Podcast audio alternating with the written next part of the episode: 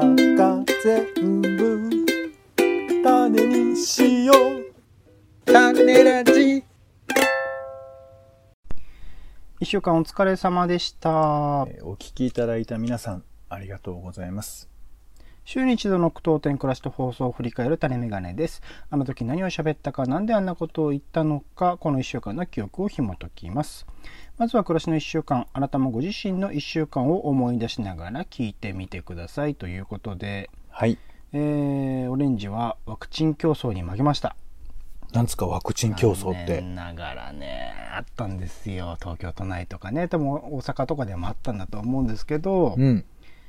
まあ、大規模接種会場というのがございましてですね、はい。センター、まあ自衛はい。そうです。自衛隊が主にやっている、まあ、ちょっと特定のね、えー場所で、まあ、まとめてそのワクチンの接種をしようみたいな、まあ、なんか地元の接種券は届いたんですけど、はい。なんかその予約をできるタイミングっていうのがこう年齢で分かれてまして年代で。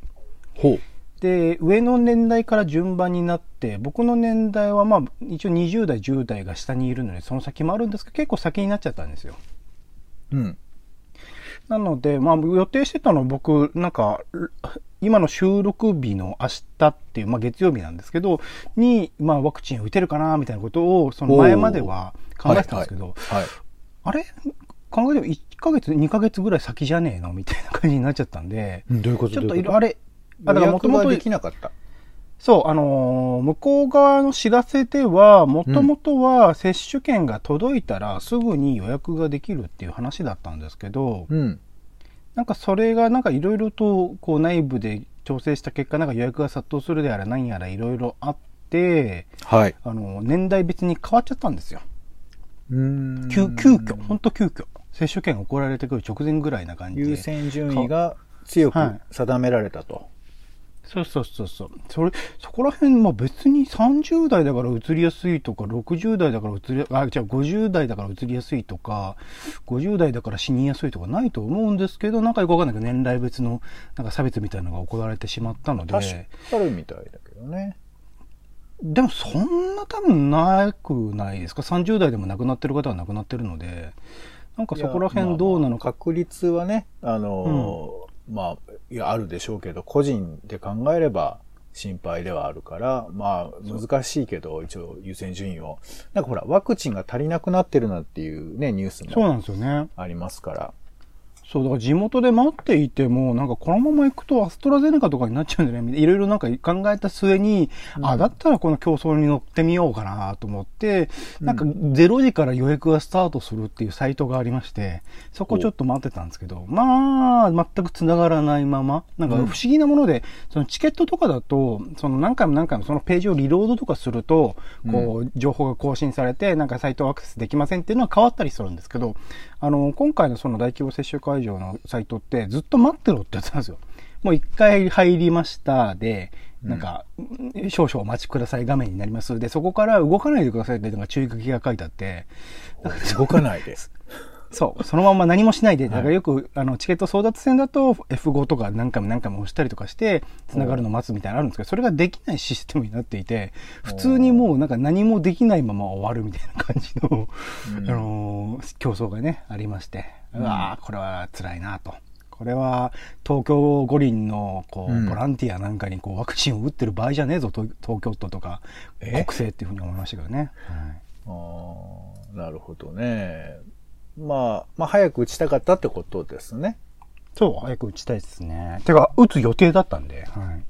あーじゃあ今はえいつになったってのはあるの？全然まだ何も予約取れてないので、ーまあ、地元の診療所とかでね、あの、時々枠が空くとかってのあるので、それをポチポチやるとか、大規模接種会場にしても、そのキャンセルが出た時には受けられたりするので、そのタイミングを狙うかみたいな感じですかね。うーん、そうですか。いや、じゃあ、僕は今日はさ、あの、いや、ワクチン接種票が届きましたよって話をしようと思ったんですけど、うん全然オレンジさんの勢いすごいね。俺結局のんびりしてたよ。ちなみにどういうスケジュールなんですか、パンさんいや、何にも考えてなかったよ。ああ届いたなってそろそろ、そろそろ打たなきゃなーぐらいにしか思ってなかったから、全然そうまあ慌ててなかったけどね。ある種、日本国内における人柱じゃないですけど、結果みたいなの分かんないですからね、まだね。うん、まあそういうのもあるけど、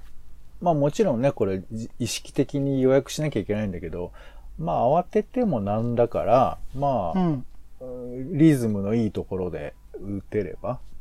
まあだからね、マスクもしてるし、海外旅行にすぐ行こうって感じでもないのでっていう感じかな。うんうんうんまあそれでもあれだよねいよいよ自分のところにもこれが来たなと思うと、ちょっとドキドキは僕なんかしましたね。当事者になるとやっぱいろいろと見えてくるものも違ってくるなんていろいろ調べますしね、どう違うかとかっていうのもね。まあそれは東京都議会議員選とかにも多分言えることだと思います。当事者になってくると、だいぶ意識も変わってくるのかなっていう。うん。わかりました。はい。では続いて番組の聞きどころを付け足しツッコミを添えていく番組の1週間です。まだ聞いてない方は作品みたいにね、各回使ってみてください。えー、まずは週の初め雑談コーナー種枕。今回も先週に引き続きクジラの話をしたりだとか、髪の毛が伸びるリカちゃん人形ですかね、のお話とかをしました。続きまして、えー、種助ですね。今回は映画アーク、夏への扉、さらにイベントでメタ観光の作り方を考える回などを紹介しました。続きまして、週刊ドラマ語りですね。今回は2021年春ドラマ振り返りパート1ということで、まあ、お豆だととかね、コントが始まるなど、もうすでに最終回を迎えたあドラマについて、えー紹介を、えー感想をね、含めて紹介をしました。続きまして、イベントリポートですね。今回、ポンさんが演劇博、早稲田大学のね、演劇博物館で開催中のロストインパンデミック、失われた演劇と新たな演劇、えー表現の地平という展示会に行ってきたことのレポートをしてくれました。続きまして30分読書ですね。今回は工藤レインさん、つららの声監督編、そして高瀬淳子さん、水たまりで息をする30分読書編、さらにポンさんの方から法律の世界地図という本を紹介、30分読書で紹介してもらいました。えー、最後ですね、メディア覗きですね。今回は、まあ、報道バズというドラマを読みたことを通じての、まあ、日本のね、えー報道という業界であるとか、メディア全般について、いろいろと語ってみましたが、一週間を振り返って、えー、聞きどころつけたし、ツッコミなど、ポンさんいかがでしょうか？えーそうですね。いつもあの、種枕では、えー予定をね、わーっと圧縮してお伝えしてるんですけど、沖縄慰霊の日というのが6月23日に行われて、はいはいはい。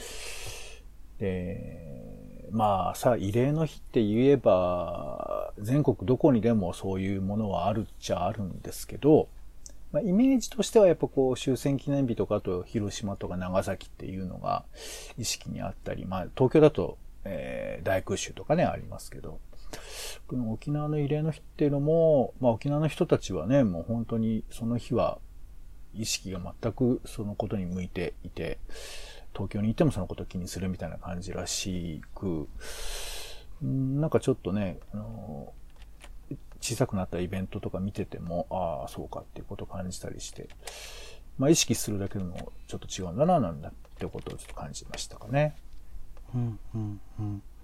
なんかテレビでもね紹介というかそのえ式典におけるあのえっとあれは高校生ぐらいの方ですかね、うん。スピーチというか、うん。あの言葉を述べられてるのが映ってましたけどね、うん。うんなんかそういうことも含めてこういうタイミングだからこそ思い出せることっておそらくあると思うので、うん、大事というかなんかこういうのねなんとなくいろいろと歴史を経て時が経るとなんか忘れてしまうことっていうのが多いけどやはり、あのー式典としてねこういうふうに毎年残しておくっていうのはすごく大事なことではありますよね。はい。じゃあ僕の方からは、そうだな、どうしようかな。えー、まあドラマ語りですかね。2021年春ドラマ振り返りということで、まあ、パート1なんですが、パート2もなかなかまだまだ語りたいものがあったりとかして、まあ、パート1では、まあ、スピンオフみたいなところも含めてですね、軽く紹介して、それぞれの番組本当ほぼほぼ、おなんて言うんだろう、えー9時台とか10時台にやってるようなドラマについてはスピンオフの番組がネットでやるみたいなのが行われていて、まあ、日本国内ではね、各局、それこそ日テレも、えー配信チャンネル持ってるし、TBS とテレ東でもパラビーっていうの持ってるし、えーフジテレビはフジテレビオンデマンドとか、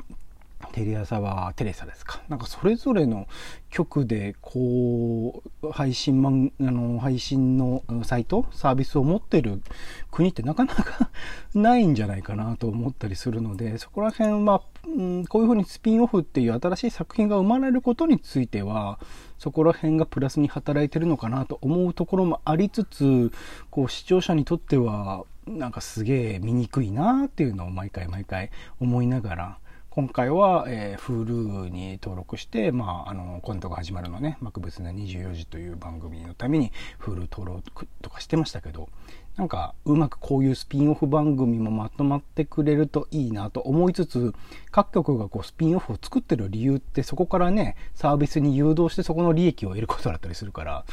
なんかすげえいろいろとめんどくせえことになってるなっていうのは思うところではありますね。ポンさんどうですか？うん。まあ、なんかあのちょっとさ、評論家ぶってさ、うん今期はとても出来がいいね、なんてちょっと、ついつい言っちゃいそうになるんですけど、うん。まあでも好きか嫌いかはさ、やっぱ結構それぞれだしさ、もちろんこう、客観的評価もなくはないだろうし、ね、こういうギャラクシー賞とかもいろいろありますけど、まあ、基本的に今回の、あの、いいばドラマが多かったって僕らの主観でだと、僕、というか、ピックアップは僕なんで僕の主観ですけどね。客観的評価というかねその話をしてるんですけど、うんうん。ただこの、一週間、あのドラマを見ることで生きていられるみたいな、そういう感覚の人もきっといるんだろうなと思ってさ、うん。だからまあね、視聴率的にはリコ活なんか割と良くて、まあなんていうかね、いろいろこう賛否はあるんでしょうけど、そういうふうな感覚で、えー大豆田十和子と3人の元夫も、あの時間帯が愛おしかったみたいな人もきっといるんだろうななんてちょっと思ったりして、いいドラマって何かっていう答えはいわかんないけど、なんかそういう気持ちでいた人っていうのは、まあ今でもきっといるんじゃないかななんて、そんなことをちょっと話して思いましたね。うん、僕も個人的に延長戦感がすごいもう一周回ってる感じなんでそうですねもう抜けられないですね脚本読んでんだもんね。そうそうそうそうはいでは他の回どうですかパンさんそうですね。えーじゃあ、あれ、行きましょうか。ロスト・イン・パンデミック。はいえー失った演劇と新たな表現の地平というね、えー早稲田大学の演劇博物館のイベントリポートをやりましたけども、えーご覧になられていかがでしたか？ちょっと短めでも恐縮ですけど、感想ありば。とまああの扱っている件数自体は僕が認識しているそのえっ、と演劇の本数に比べるとだいぶ想像より少なくってチラシとかもあこんなもんなんだみたいな感じの量ではあったんですけどやっぱうん。年表の作り込みというか、その時系列的にコロナ禍においてどういうことが社会的に起きてきたかっていうことと演劇含めてそのエンターテインメント業界全体におけるなんかニュースみたいなのをこう一覧にしてるっていうあれを作ってるのがすごくてただあれをまあバーッと見ていくにはちょっとあの環境は適してないので僕まあ図録を買ってきたので、うん。まあ、そういうものを対象しつつなんか、まあ、この時期の記録としてあれを残しておくっていうのはすごく意義深いことだなと思いましたし、まあ、実物もね含めて置いてるとかあとはえっ、とカモメマシーンかなの電話の演劇の作品が QR コードでその場で、えー見れるというか聞けるのとかあのああいう試みとかをもっとなんかややれたんじゃないかなっていうあそこの場所においてそのバーチャルでもいいから演劇を追体験するということがあのやり方としてはでまあスペースがね狭いからなかなかそこでとどまっちゃったりしたら大変だから難しいのかもしれないけどなんかそういうことはできたのかもしれないなとも思いつつ、えー、とポンさんに教えてもらったその、えー、と紙プロジェクトでしたっけ？紙カンパニープロジェクトか。うん。の企画展も、まあ、なんかそこの場所すげえ分かりにくくあの、うん。書いてあるわあれで分かりにくかった、まあ、小野記念公会館っていうところの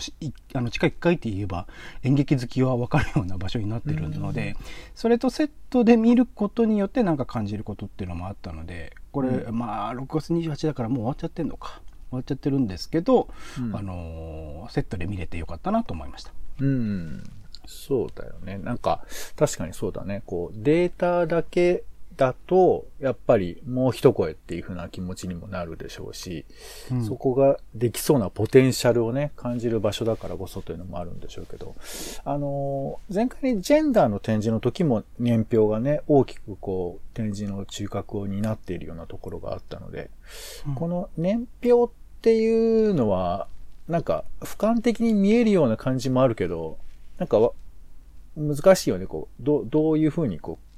言葉にするのかっていうのがなかなか展示としては、もう一なんか声いくつか。こう後から加えているっていうか手書きでねなんかうん紙テープかなんか貼って入れてるのもあってなんかそこら辺のどのニュースを入れてどのニュースを入れないかっていうジャッジとかには人のあれが含まれるけどできるだけその、なんて言うんだろうあの主観性というか思い入れみたいなのを配慮してね全部入れられると多分後々あの大事な記録になってくるそこからいろいろと読み解くこともできるようになるのかなとは思いますけどね。うんまあ、編集された年表っていうのはちょっとね、面白いなというふうに思いましたよね。うん、ありがとうございます。はい。種ラジは、ポッドキャストや Spotify などでほぼ毎日配信しております。音声でこぼれた情報はテキストで補足もしています。気が向いたらお好きなサービスでの登録、フォローをお願いします。また、あなたが気になっている種の話、番組の感想もお待ちしております。公式サイトのお便りフォームからぜひ送ってください。